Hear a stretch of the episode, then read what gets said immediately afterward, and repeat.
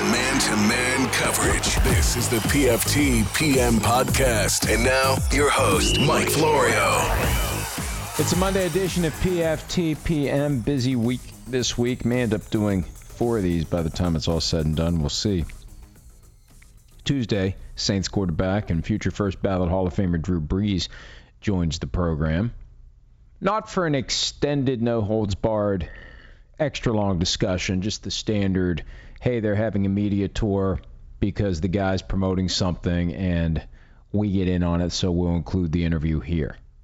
There'll also be plenty of NFL news to discuss and plenty of questions to answer. And today, two items I want to talk about before I answer your questions. I have a feeling that the items I want to discuss are going to pop up in the questions, but I still want to touch on first and foremost the Antonio Brown situation. Before I get to that, though, let's just dispense with this one. Jerry Jones making the Zeke Who comment on Saturday night. Agent Rocky Arceneaux telling Chris Mortensen of ESPN that Rocky Arceneaux and Ezekiel Elliott didn't find it funny. They found it disrespectful. Sims and I pegged this one, more Sims than me earlier today.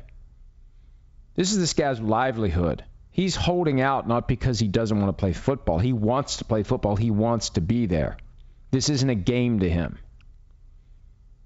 And for Jerry Jones to make light of it, he's pissed off. Meanwhile, no signs of any actual progress, negotiation, whatever. Cowboys waiting for Zeke to blink, Zeke waiting for Cowboys to blink. And remember, there's a common misconception out there. I wrote something about this Thursday night because there was a discussion about the Ezekiel Elliott situation on the ESPN pregame show. And I hate to say it because I don't want to be, oh, hey, here he goes again. He hates ESPN. They were so wrong on so many of the things they were saying.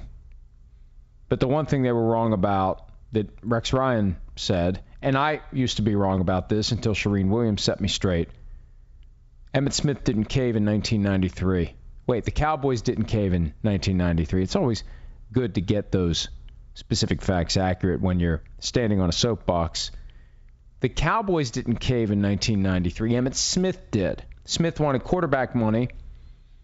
The Cowboys eventually got him for highest paid running back money when Smith gave in after two games. The perception is the Cowboys caved because the Cowboys were 0 2 before they got the deal done, but it was Smith that blanked. This time around, though, Elliott's not looking for quarterback money. He just wants to be paid more than any other running back. And the Cowboys, who had said via Stephen Jones in February that Todd Gurley's deal is the starting point for Elliott's contract, they're trying to walk that back and say that Le'Veon Bell's deal, which is less valuable than Gurley's, that that's now the starting point. Another point that we made today that I need to write about at PFT, but I think it bears mentioning. The fifth year option it creates problems for guys like Zeke because it's tied to the position you play, not where you were picked. It should be tied to your slot, just like your contract is. You get drafted fourth overall, you don't get a running back contract drafted fourth overall. You get a contract that is in line with the fourth overall pick. More than the fifth pick, less than the third pick. So why in the hell is the fifth year option not the same thing? And then if the team doesn't want to pick it up, they don't pick it up. But there's got to be a formula that is independent of, irrelevant of, irrespective of, and as some would say, irregardless of what position you play. Because I think if Zeke was making 20 million next year instead of 9,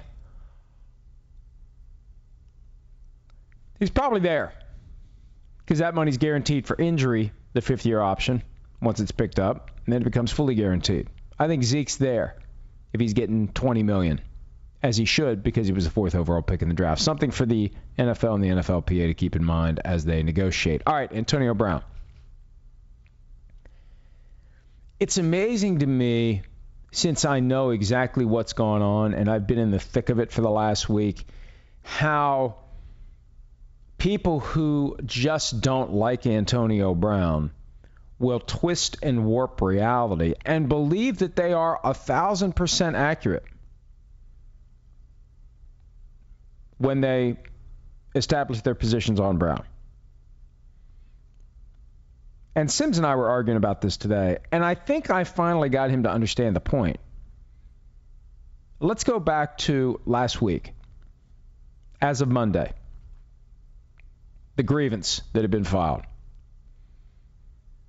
Antonio Brown filed a grievance that I think was very weak, very flimsy, very poorly thought out, and very poorly executed, especially with that goofy legal argument that if you don't let him wear the helmet he wants to wear, you're going to be liable if he's injured in one of the safer helmets you want him to wear.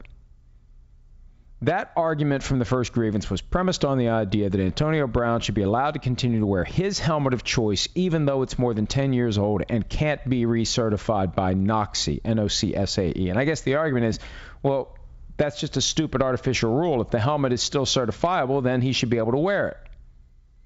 Just because by definition NOCSAE says anything more than 10 years old cannot be certified doesn't make sense. Well, Look, nothing against Antonio Brown. That's the standard the NFL uses. No helmet more than 10 years old can be worn, period. That's the argument that should not have been made. In hindsight, what should have happened, someone should have realized that this issue was looming, and Antonio Brown should have quietly found a Schutt Air Advantage helmet that was less than 10 years old, started using that more than right now ago, and it possibly wouldn't have been an issue. So I'm going to walk through exactly what happened and explain why it feels like somebody's sticking it to Antonio Brown, and it feels like the league is sticking it to him by moving the goalposts so they win. Because ultimately, that's what they want to do. They want to win. Monday, after the grievance ruling, I got an email from a guy named Tim Fernandez, who is a self described NFL helmet junkie. He took it on himself to get in touch with Michael Oliver, the executive director of NOCSAE, And he raised the question that I kind of thought of, but I wish I had been more clear in it. Because it's a pretty obvious point. If the issue is the Schutt Air Advantage that Brown wants to wear is more than 10 years old and that no helmet more than 10 years old can be recertified by NOCSAE if he finds a Schutt Air Advantage that's less than 10 years old. Would you certify it? That was the question posed to Michael Oliver of NOCSAE, and his answer was yes. Fernandez sent me a screenshot of the email exchange. I reached out to Michael Oliver and I said, hey, is this you? Did you say this? Because you never know. I wanted to rule out the slim possibility that somebody was making the whole thing up. Oliver said, I said it. I mean it. If there's a Schutt Air Advantage that is less than 10 years old, it would be eligible for recertification. So at that point, I did two things. Because I'm looking at this as hey, it's a potential solution maybe we can solve this problem to everyone's satisfaction. So I reached out both to the NFL and to Browns camp. And I asked the NFL a very specific question. If Antonio Brown finds a Schutt Air Advantage that's less than 10 years old and NOCSAE recertifies it, can he wear it? Simple yes or no question. I didn't get a yes. I didn't get a no. I got a link to the poster that shows the 11 prohibited helmet types, helmet models that are prohibited as of this year, and then a ranking of the preferred models. Schutt Air Advantage appears on there nowhere. So when you ask for a direct answer to a direct question, and logic suggests that the answer to the question is yes, he can. Because the Schutt Air Advantage has never been banned. So if he finds one less than 10 years old, he should be able to wear it.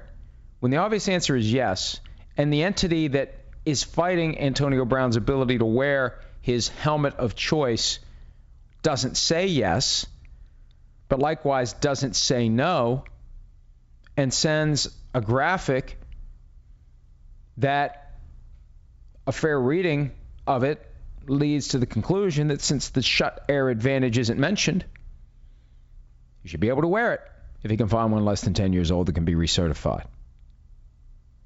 So I'm thinking, hey, this is viable. They just don't want to come out and say, yes, it's viable. So I told Brown's camp, and initially, what I got from Brown's camp was, well, we've looked into that, but it doesn't work. So then I sent the screenshot of what Michael Oliver from NOCSAE said. And I was told, well, we'll look into it again. But it was dismissive at first. I'm thinking, boy, you're being strangely dismissive of this. And then, next thing I know, I'm told that they have run it by the appropriate people, and they've been told, lo and behold, that they can do it, that it works. We just got confirmation from the Raiders in the NFL that this will work. Now we have to find one. And on Tuesday morning, Antonio Brown embarked on the search for a Schutt Air Advantage less than 10 years old. Tweeted it. And we wrote about it. And Brown and Rosenhaus, Drew Rosenhaus's agent, were at training camp on Tuesday when Brown came back after being gone for several days. And Rosenhaus said on the record to me, they found a few of these Schutt Air Advantage models less than 10 years old, and they're continuing to look for more. And everything I wrote about it, everything I said about it, was under the premise of if Brown can find a helmet in his preferred model, which hasn't been banned, less than 10 years old, and it gets certified by NOCSAE, he can wear it. And not once did the NFL say to me, hey, Florio, you're wrong about this. You know that, don't you? Which they've done, trust me, from time to time over the years. When I continue to say something that's incorrect, they let me know. If I say something that's incorrect once that they disagree with, they let me know. They have people monitoring everything we write. They never said a word to me about it. And remember, I'd asked them point blank if he finds a Schutt Air Advantage less than 10 years old and it's certified by NOCSAE, can he wear it? And they didn't say yes. They didn't say no. They just sent me that graphic, which doesn't mention the Schutt Air Advantage. So it was Friday. I was at the grocery store picking up steaks and other accompaniments for a cookout we were having at the house. And I got word that the NFL had reversed its position and is now saying that the Schutt Air Advantage has to be tested before it can be worn by Antonio Brown, even if he finds multiple Schutt Air Advantages that are less than 10 years old. And one of the ones they found, I was told, was made in 2014 for a movie, even though the Schutt Air Advantage was discontinued in 2009 and they stopped officially making it or unofficially making it in 2011 they made one more in 2014 for a film. So they had multiple Schutt Air Advantage helmets less than 10 years old. And the NFL stepped in and said, we got to test this thing. And the thinking at the time was that the NFL was going to fail it. But, you know, sometimes you're given information, you're told, don't do anything with it for now, just be ready when this fails because the expectation was it was going to fail. But in the event that maybe it would pass or maybe there's a chance, yeah, there's no point rattling the cage by calling them out before they have a chance to naturally come to a conclusion. Well, the next day they came to the conclusion. remember, the next day, Saturday, Antonio Brown practiced with the Raiders.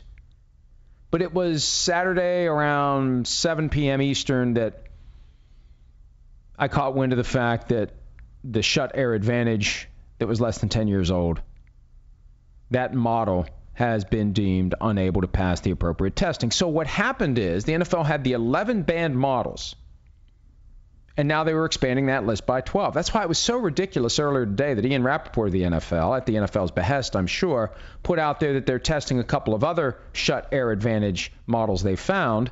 Well, why? I've been told the NFL believes that no Schutt Air Advantage that is less than 10 years old is going to pass. See, what they're trying to do is add to the list of prohibited models without making this proclamation that the Schutt Air Advantage doesn't pass. And there's a reason for that.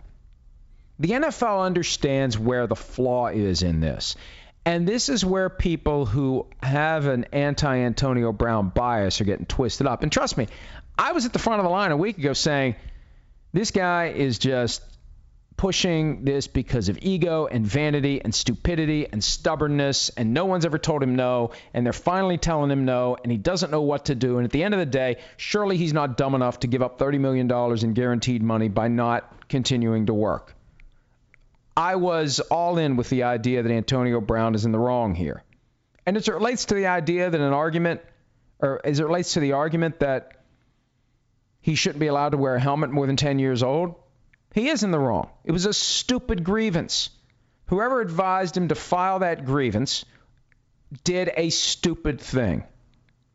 And I don't know who made that decision, whether it was Rosenhaus or his lawyer, this Darren Heitner guy that, that ends up handling the various Antonio Brown legal matters, or the NFLPA, which is part and parcel of the NFL's helmet testing. But somebody gave him piss poor, shitty advice to file a grievance over the position that a helmet more than 10 years old should be permissible when it's clear that that helmet is not getting certified by NOCSAE.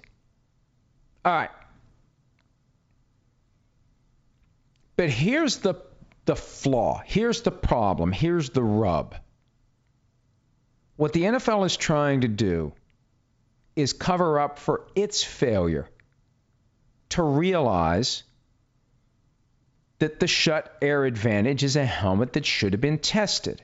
And maybe Antonio Brown was the only guy in the league wearing the Schutt Air Advantage. But you know what, folks? Last year, it was Antonio Brown and the Schutt Air Advantage on the cover of Madden. One of the highest profile players in the league wearing a helmet that the NFL failed to test. And if the NFL had tested the Schutt Air Advantage, and if it had failed through fair and square testing that wasn't prejudiced by this idea that we have to beat Antonio Brown and we can't let him create a loophole that makes us look like schmucks, then he would have been on notice for all of 2018 that he needs to find a new helmet model in 2019. Now, it's possible he knew for all of 2018 that the specific Schutt Air Advantage that he had wasn't good enough because it was going to be more than 10 years old the next time that it was due for NOCSAE certification. But that's different from your helmet model is now invalid. See, he's never had that one year grace period that Tom Brady and others had last year to get their arms around and brains around the idea that they need to put a new helmet around their brains. And Brady was back and forth all year. My son noticed a couple of times hey, Tom Brady's not wearing his old helmet. He's wearing the new one. Hey, he's back in the old one now. He couldn't get used to that new one. He ultimately put the old one back on and wore the old one all the way through the Super Bowl. And now he's in the new one because he's got no choice. But he at least had that year. Brown's not getting that year. They're taking the Schutt Air Advantage, they are cramming it onto the list of banned helmets, and they're not giving him a one year grace period. And to the argument that the NFL should not let him wear the Schutt Air Advantage because it's been deemed unacceptable and the NFL is all about player health and safety now. That same argument would have applied a year ago. Think about how nonsensical it was that the NFL decided that 11 helmet models are prohibited but you know what? There are guys still wearing one of them, and we're going to let them go ahead and wear their helmet for one more year. We're going to give them a grace period, even though we've determined the helmets are unsafe. So the argument that you can't let Antonio Brown wear the Schutt Air Advantage for one more year because they've deemed it unsafe, that that does not mesh with what they did last year in letting guys like Tom Brady wear the helmet for one more year to have that grace period. And I think that's the fair outcome. I think Antonio Brown, who obviously is back with the Raiders now, and he responded in the way that the Raiders desired to the whole "you're all in or you're all out" routine. I think he should file a grievance, and I think if he gets lucky, if he gets a neutral, independent arbitrator who gets it, that person's going to realize the NFL moved the goalposts here, that the NFL is not treating him the way that they treated others who got that one year grace period once their helmets were deemed to be unsafe. And the NFL needs to take responsibility for the fact that they failed to test the Schutt Air Advantage when they were testing all these other helmets. They just failed. And now they're rushing to test it now because they don't want Antonio Brown to win. And I think if you make that grievance, if you make that argument, it is so much stronger than that piss poor grievance that was filed and resolved last Monday. I hope he files the grievance. I think it's a strong grievance. And maybe you get lucky. It's a neutral, independent arbitrator. We'll see how neutral and independent the arbitrator is because this should be a winner. He should get to wear the helmet for one more year. All right, everybody knows the risks of driving drunk. You get in a crash, people get hurt or killed. Let's take a moment to understand some surprising statistics. 29 people in the U.S. die every day in alcohol impaired vehicular crashes. That's one person every 50 minutes. Drunk driving fatalities have fallen by a third in the last three decades, but drunk driving crashes still claim more than 10,000 lives each and every year. And driving while high, just as dangerous as driving while drunk. 42% of drivers killed in crashes tested positive for drugs in 2015. And from 2007 to 2015, marijuana use among drivers killed in crashes doubled. Driving high is driving deadly. Stop kidding yourself. If you're impaired from alcohol or drugs, don't get behind the wheel. If you feel different, you drive different. You put your life at risk. You put your license at risk. You put your freedom eventually at risk. Drive sober or get pulled over, paid for by NHTSA. Time to answer your questions. Getting right to it. Man, there's 40. And here's the thing I have an interview on 93.7 The Fan in Pittsburgh at 4 o'clock Eastern. It's now 3.27 p.m. Eastern. I deliberately set the thing for 4 o'clock Eastern to force me to get this thing done within an hour today. So I'm only going to answer as many questions I can until I have to go deal with the interview with the Pittsburgh station. And you know, the folks in Pittsburgh are very happy to see this Antonio Brown thing implode, if it is imploding. As of right now, it's not really imploding, but still the helmet issue is there. And we've seen the way Brown is behaving, and who knows what's going on behind the scenes. And the Raiders just have to be beside themselves, and the Steelers have to be feeling vindicated because it looked like the Steelers got fleeced when they only got a third round pick and a fifth round pick for Brown. Now it looks like maybe the Raiders got fleeced for giving that up and giving him that guaranteed money. PFTPM Posse, how was your weekend? Do anything fun, exciting, or noteworthy in one of your last weekends before the season cranks up to full blast? It was kind of the last normal weekend for me, so I tried to enjoy it as much as I could. Worked, relaxed a little bit, played some cornhole. We've been playing a lot of cornhole had a cigar or two, had a drink or two, watched some football or two.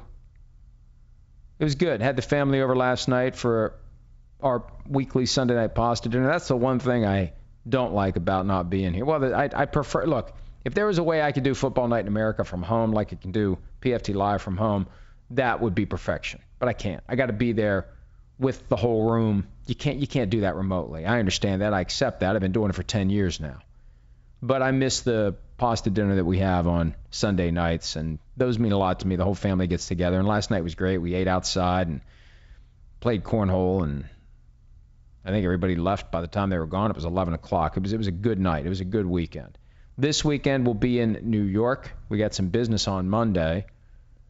So this isn't a normal weekend. And then next weekend after that, that's crazy all hell breaks loose weekend with the cut down day on Saturday, we will be cranking all day long.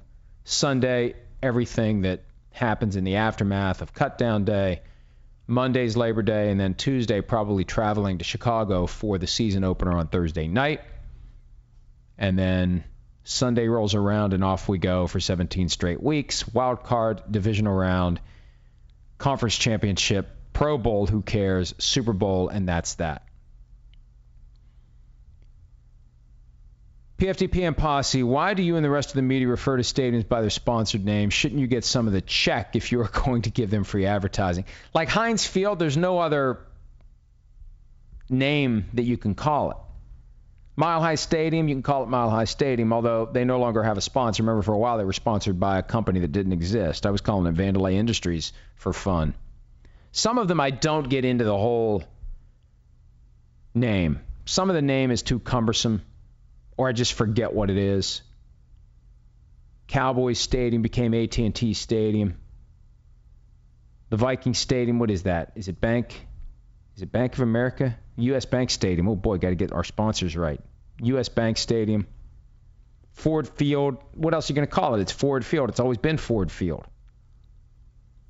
See, I, I, I remember, like, you know, the first stadium that had a sponsorship, I didn't even realize it at the time. It was the Carrier Dome. I thought there was somebody named Carrier at Syracuse. It was Carrier for the air conditioning company. I had no idea. So, I mean, the name of the stadium is the name of the stadium. Not that I'm going to constantly mention it, but the name of the stadium is the name of the stadium. I mean, what, what do you call it? What am I supposed to do? It's the name of the stadium, New Era Field. That's where the Bills play. That's the name of the stadium. It's not Ralph Wilson Stadium anymore. Now, the name of the stadium where the Chargers play, that changed early 2019. I can't remember what the hell it is. It's just the undersized stadium in LA. So, I don't know. We just do it. We just do what we do. It's part of the value when you buy the naming rights to the stadium. People are going to call it that. Citizen Kane, who would you say is more sensitive, Aaron Rodgers or Richard Sherman? Without question, it's Aaron Rodgers.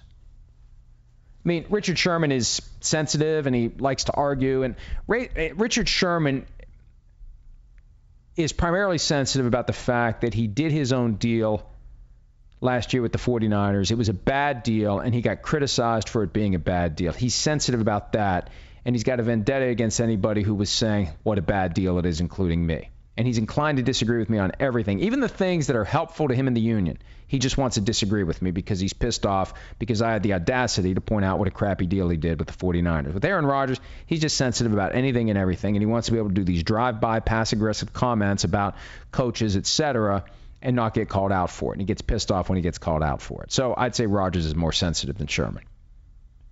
A red zone out. Who needs Ezekiel Elliott more, the Cowboys or Jason Garrett? Well, Jason Garrett needs him more because Jason Garrett's not the one paying him. For the Cowboys, it's more of a balance.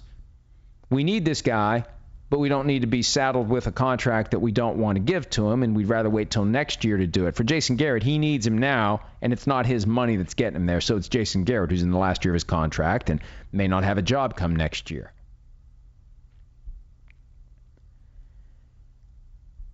Just to do the fact that Colbert found two teams to take that ass hat is grounds for instant Hall of Fame induction. Well, the Bills wanted that ass hat, as you referred to him, Antonio Brown. Brown didn't want the Bills. The Bills and their fans are very happy about that right now. One of the things that I've wondered, and Sims and I talked about this today on PFTOT, did the Steelers know this helmet thing was coming? I poked around about it a little bit last week, but they were dealing with the aftermath of the sudden passing of receivers coach Darryl Drake. I'm kind of interested in that again. Did they know this was coming? And did they know enough about Antonio Brown to realize what a poop storm it was going to be? And was that a factor at all in the decision to cut the cord on Antonio Brown? They look like geniuses if they saw this coming.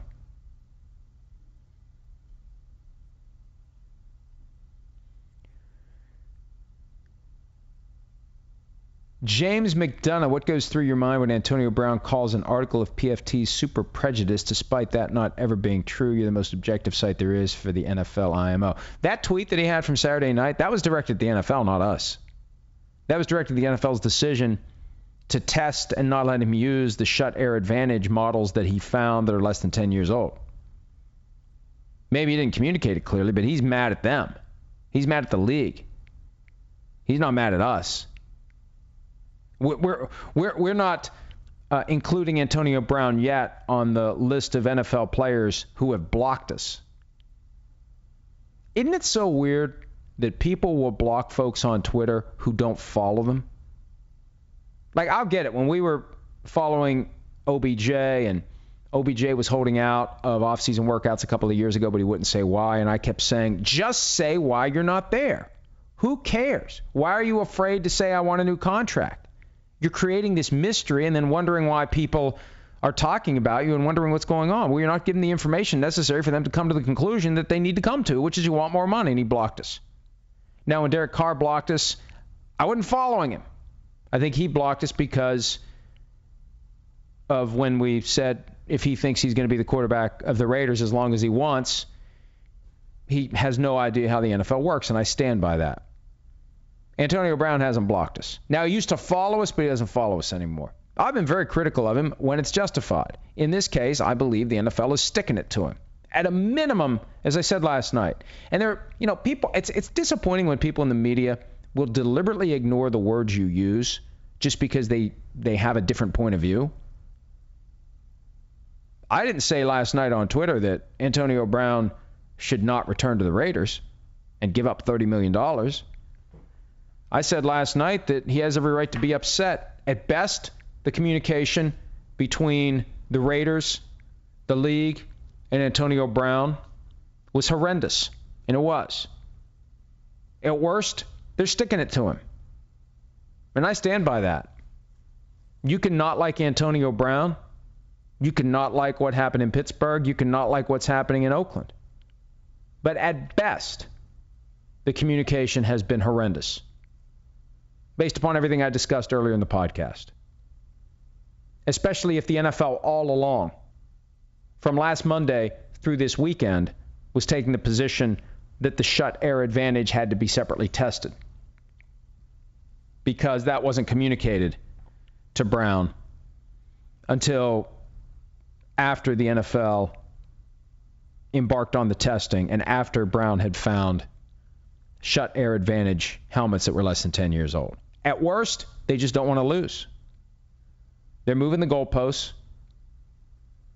changing the parameters of the argument so that they can win.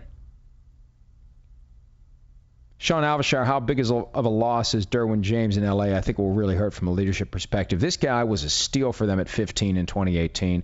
Great kid, great player, great leader, great everything. Stress fracture in his foot, gone for three months. That hurts them badly.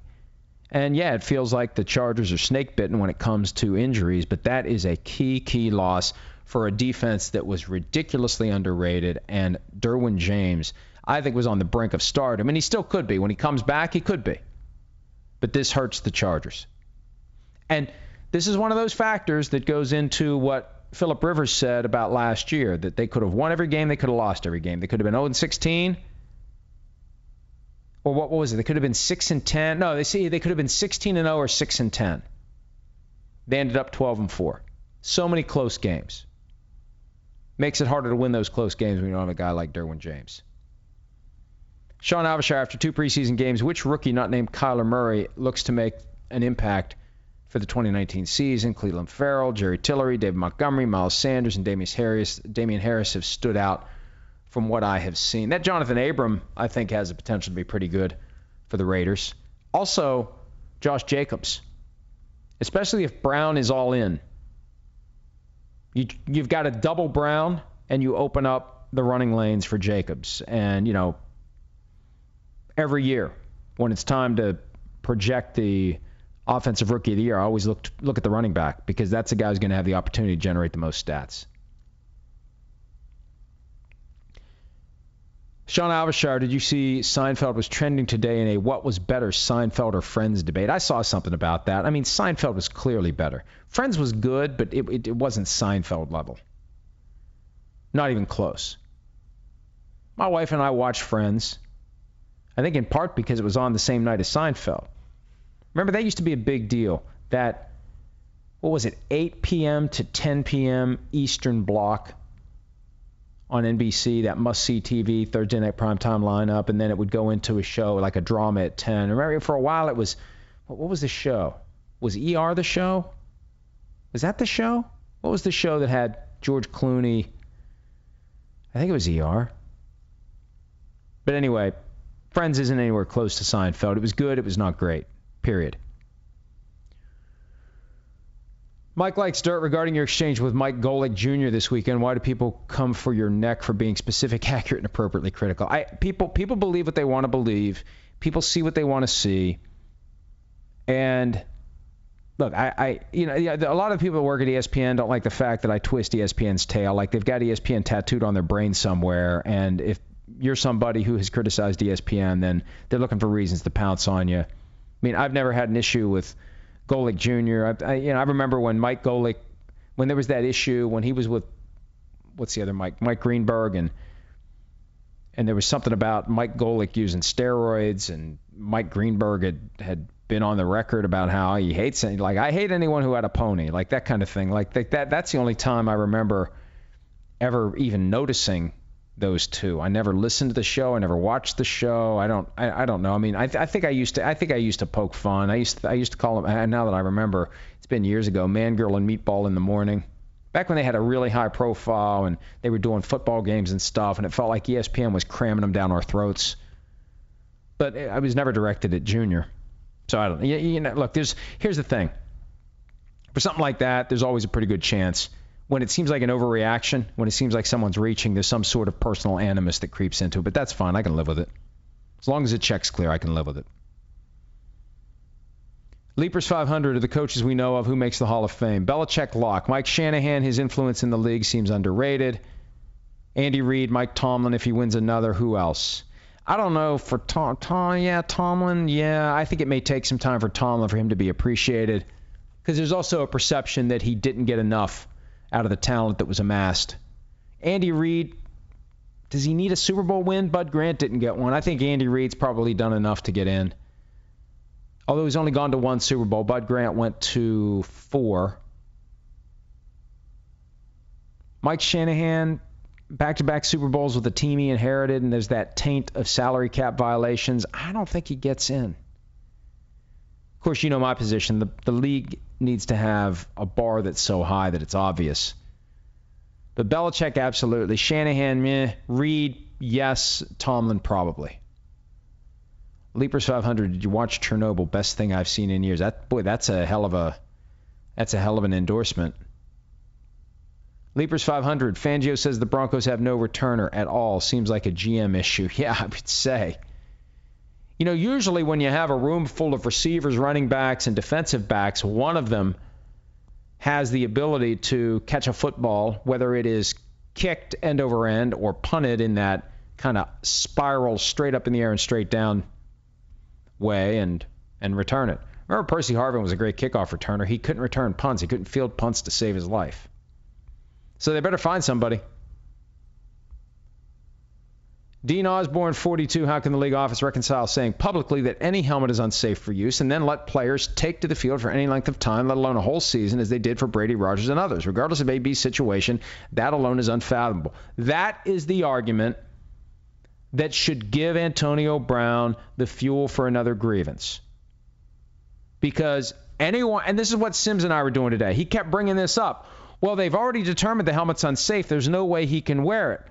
Guys wore a helmet last year that was deemed to be unsafe. Aaron Rodgers, Tom Brady. Tom Brady wore the Riddell VS4. Unsafe. Banned by the league. But you're allowed to wear it for one more year so you can get used to your, your next step in helmet selection. Somebody else points out that Virginia Tech's safety lab deemed the VS4 a one star helmet. The Schutt Air Advantage was given two stars. The NFL allowed their marquee player Brady a one year grace period with the most dangerous helmet available. AB has every right to be upset. Philip Rooney II. Okay, let's say AB loses another grievance, and I hope he does, and decides to sue the NFL over the helmet issue. How much of a chance does he have at winning it? None. Because your recourse when you're part of a unionized workforce is to file a grievance you give up. That's one of the things you lose. You lose the ability to go to court, except in very rare circumstances. It has to be very, very, very rare. And you can also sue your union for breach of the duty of fair representation. That is a high bar. That's a high standard. Remember, the union's part of this process. Now, I wonder how much the union was a part of what went on last week. Was the union involved in this every step of the way? I've been trying to get the answer to that question. It's been a tough one to crack. Is it the league, the league and the union, or is the league spearheading this thing?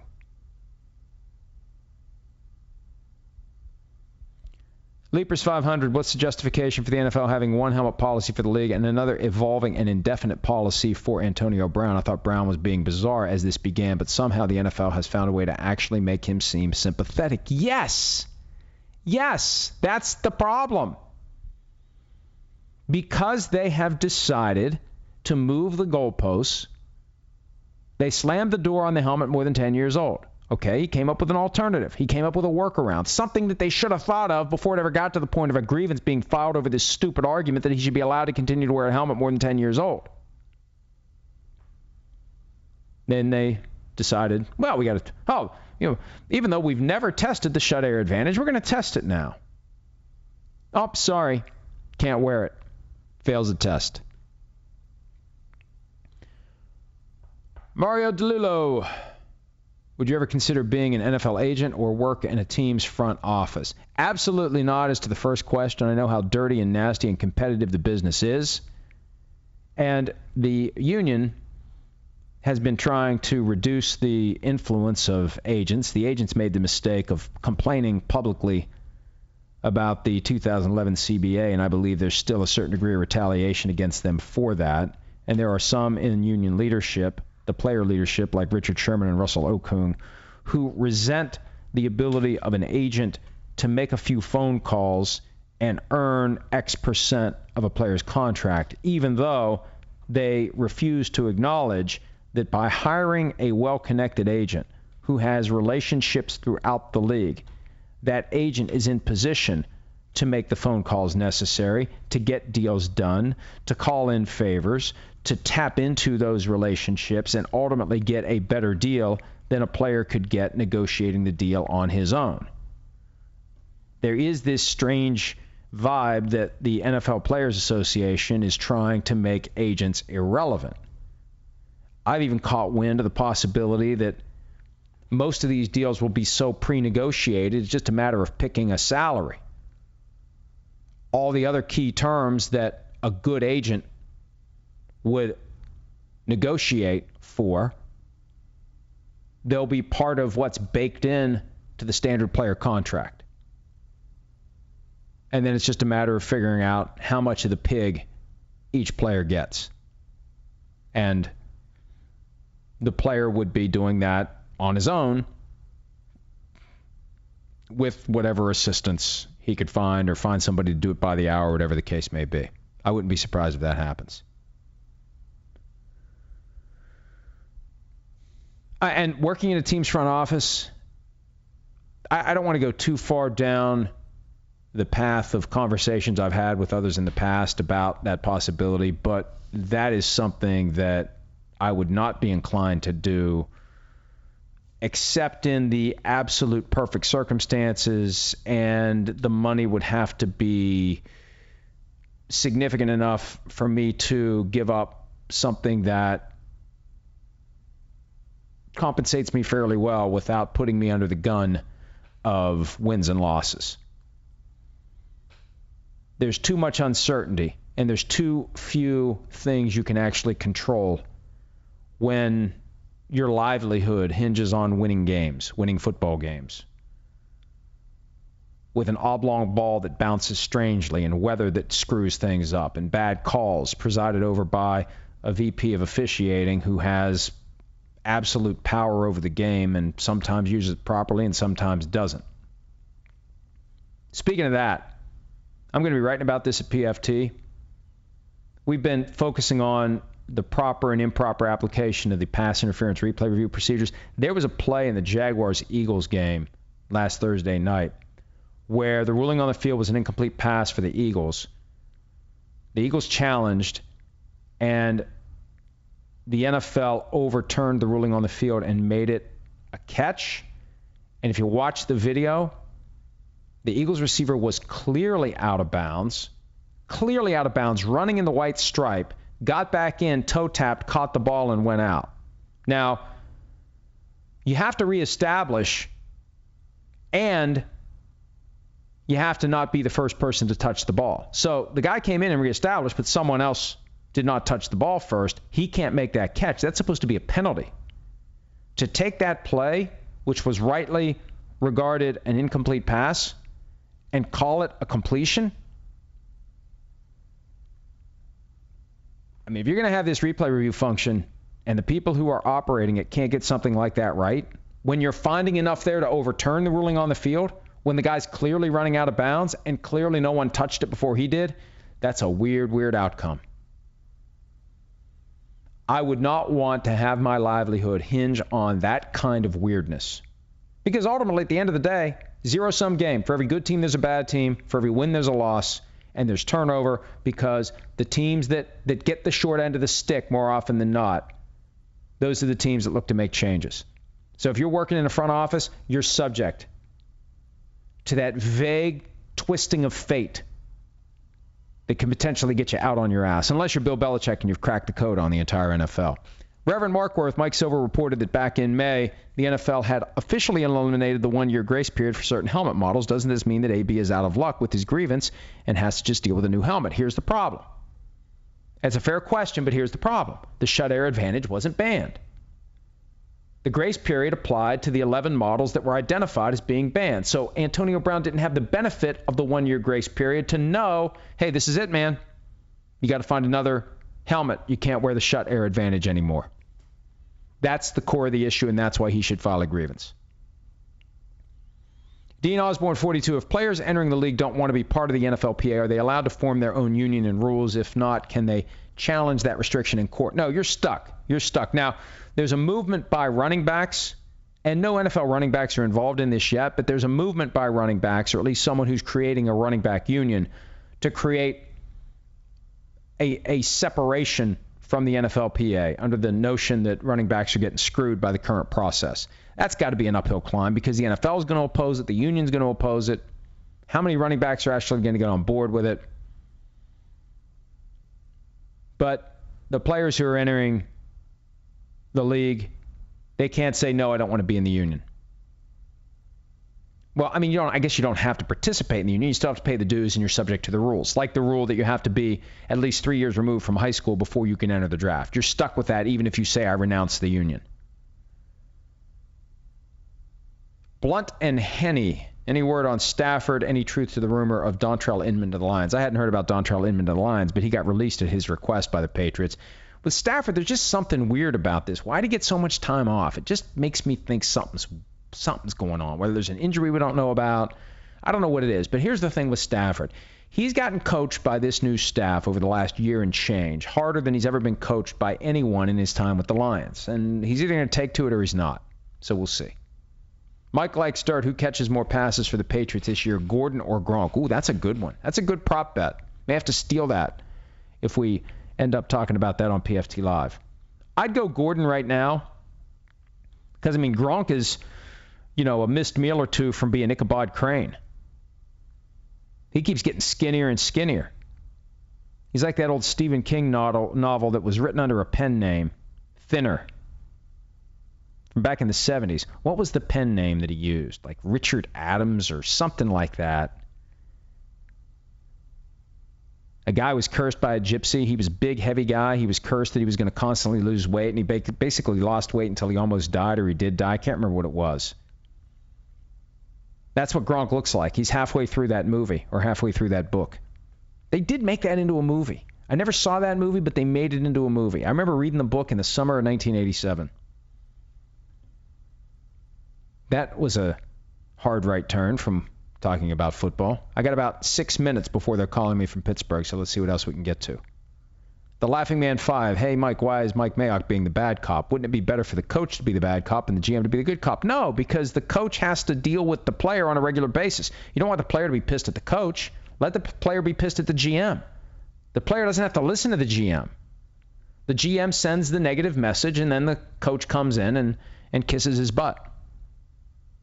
And as Dean Osborne 42 points out, Mayock is more tactful than Gruden would be. Yeah, once you give Gruden the license to go bonkos, he's going to go Broncos. At least Mayock can do it. And Mayock's doing it in a way that the, it came it came across like the dad whose parenting style is to seem like he's disappointed. You've disappointed him. And you just feel like shit. He doesn't yell at you, doesn't scream at you, doesn't F bomb you. You're just like, oh man, I really disappointed dad. Gong Show West, does Mrs. PFT have a passion in life equal to yours for football? Also, does she ever slip into her own, own version of Prison Mike, Penitentiary Jill? You know, those are those are all classified records. Her, her, her, her, her she has not chosen uh, to uh, to make her life a public issue. So I'm not going to talk about what she does when I deservingly piss her off which doesn't happen all that often. She's patient with me most of the time. She puts up with a lot of crap given this life that I live. So, I mean, if she has a, pa- I, I, you know, she's she's very passionate, and here, and here I am. I'm going to defy what I just said. She's very uh, loyal to and passionate about family members, and is very involved with nephews and her parents, and that's what she spends her time doing. And it's been not long after we did the NBC deal that I convinced her to take a six months leave of absence from work, and 10 years later she hasn't gone back. But she keeps herself very busy, taking care of things for her family. And, you know, her, parents are both, uh, one's 82 and her mom's going to be 80. And, you know, they got all four of their kids living within two miles of them. And, uh, you know, they're getting older and, and they have needs. And, and, uh, that's one of the things my wife's vigilant about taking care of. So that would be it. At Paul Fitz. To avoid a blindside block penalty for blocking a defensive player pursuing from behind, could the blocking player cut block the pursuer by diving at the defensive player's knees and turning like when you recover a fumble so your back contacts the defensive player first? I guess you could if they see it coming, and if you don't use your helmet, your forearm, or your or your shoulder. I guess you could submarine the guy. I guess you could. I mean, the cut block is still, you know, uh, it was explained to me a few years ago that the cut block's been around forever because there's always going to be a little guy taking on a big guy, and one of the only ways the little guy's going to get the big guy down is to uh, hit him low. I remember playing great grade school football in the 70s, man, and I was defensive lineman, and uh, the team we were playing had these tiny little guards. So the tackle would grab the guard and throw the tiny little guard into the legs of the defensive lineman to knock them down. It was almost like using the guard as like a little bowling ball, and they would create this this cut block by thrusting the tiny little skinny guard into our legs and knocking us down, and it was effective. So I guess that's another alternative. Eh, you'd need a little more time to set that up, and you want to be careful because if you do go shoulder, forearm, or helmet, you're flagged. It seems like really the most practical thing you can do, like what Oday Aboushi found himself in the midst of when David Fales was being pursued from behind. The Texans linebacker went all the way around, looped all the way around, and then was coming toward Fales, and Aboushi was going toward his end line, which made him eligible for the blindside block prohibition. You just either got to put your hands out, or you have to go like a like a, a screen in basketball and just go straight up and let the guy run into you. Dean Osborne, Star Wars, Star Trek or Star Wars or neither. Star Wars, a little. Star Trek, I was never into. Probably neither. I think the more recent movies, there's so many of them now. They finally realized, hey, this is a this is a cow that we can milk more than once every seven or eight years or whatever it was, with like a 20 year break in between. I, I there's too many Star Wars movies now. I can't keep up with all that stuff, so I'll go neither. Frank Chavawi, you never said if you have AB on your fantasy team last year. Yeah, that that was the the effort on by the Pardon My Take guys to get me to say something about my fantasy team so they could use the cap or nobody gives a shit about your fantasy team.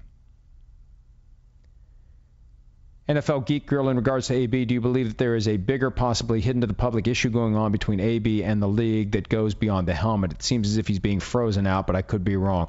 I don't know that it's that deep. I just think they like to win. And they thought they'd won, and then they realized, oh crap, we're not going to win this. He's identified a loophole, so now we have to plug that loophole. I don't think it's about AB as much as it's about the NFL winning. Dean Osborne, 42. What do you think the late Raiders owner Al Davis would have thought about Al or uh, Antonio Brown. Al loves speed, so do you think he would have put up with all this drama? I mean, I mean, look, it's the you know, it's the renegade. If you want a renegade, then you need somebody who's going to act like a renegade.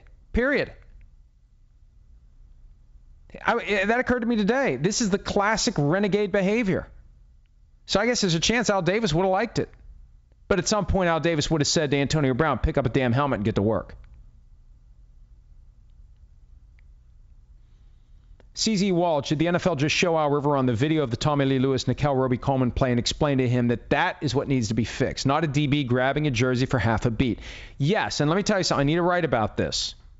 I was told today that the coaches who wanted there to be something to address the outcome of the NFC Championship game, the coaches were adamant that it should only happen when there's an egregious foul and they didn't want this kind of stuff. They didn't want Stephon Gilmore, Brandin Cooks from Super Bowl 53 being something that would be overturned via replay review. I spoke last week about the what the hell standard.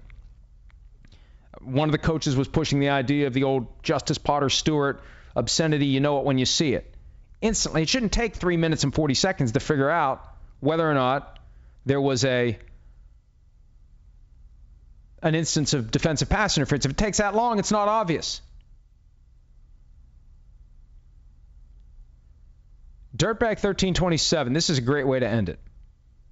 Are you related to AC Florio, one of the co founders of Eureka, Nevada? His ghost is said to haunt most of the town. As far as I know, I am not related to AC Florio. So, uh, you know, and, and I wish I had been more inquisitive about genealogy and family history and stuff when my parents were alive. But uh, as far as I know, no Florios made it that far west. A lot of the Italians settled in this area, this neck of the woods, because the climate's very similar to the southern part of Italy. There are a lot of Italians in, in West Virginia, and, and trust me, we were not welcome 100 years ago. Uh, I'm not sure that we're still welcome now, but I keep to myself and uh, I don't have to worry about it. All right, hopefully you've welcomed us into your cell phone devices. I've got to run. They're calling me from 93.7 The Fan in Pittsburgh. We'll do this again tomorrow. Everybody have a great day. You can find the PFTPM podcast on Art19, Apple Podcast, Stitcher, and Google Play. If you like what you hear, and you will, subscribe for automatic downloads. Leave a rating and review. That'll help new listeners find our show and push us up the charts. Search PFTPM for your evening update from Pro Football Talk.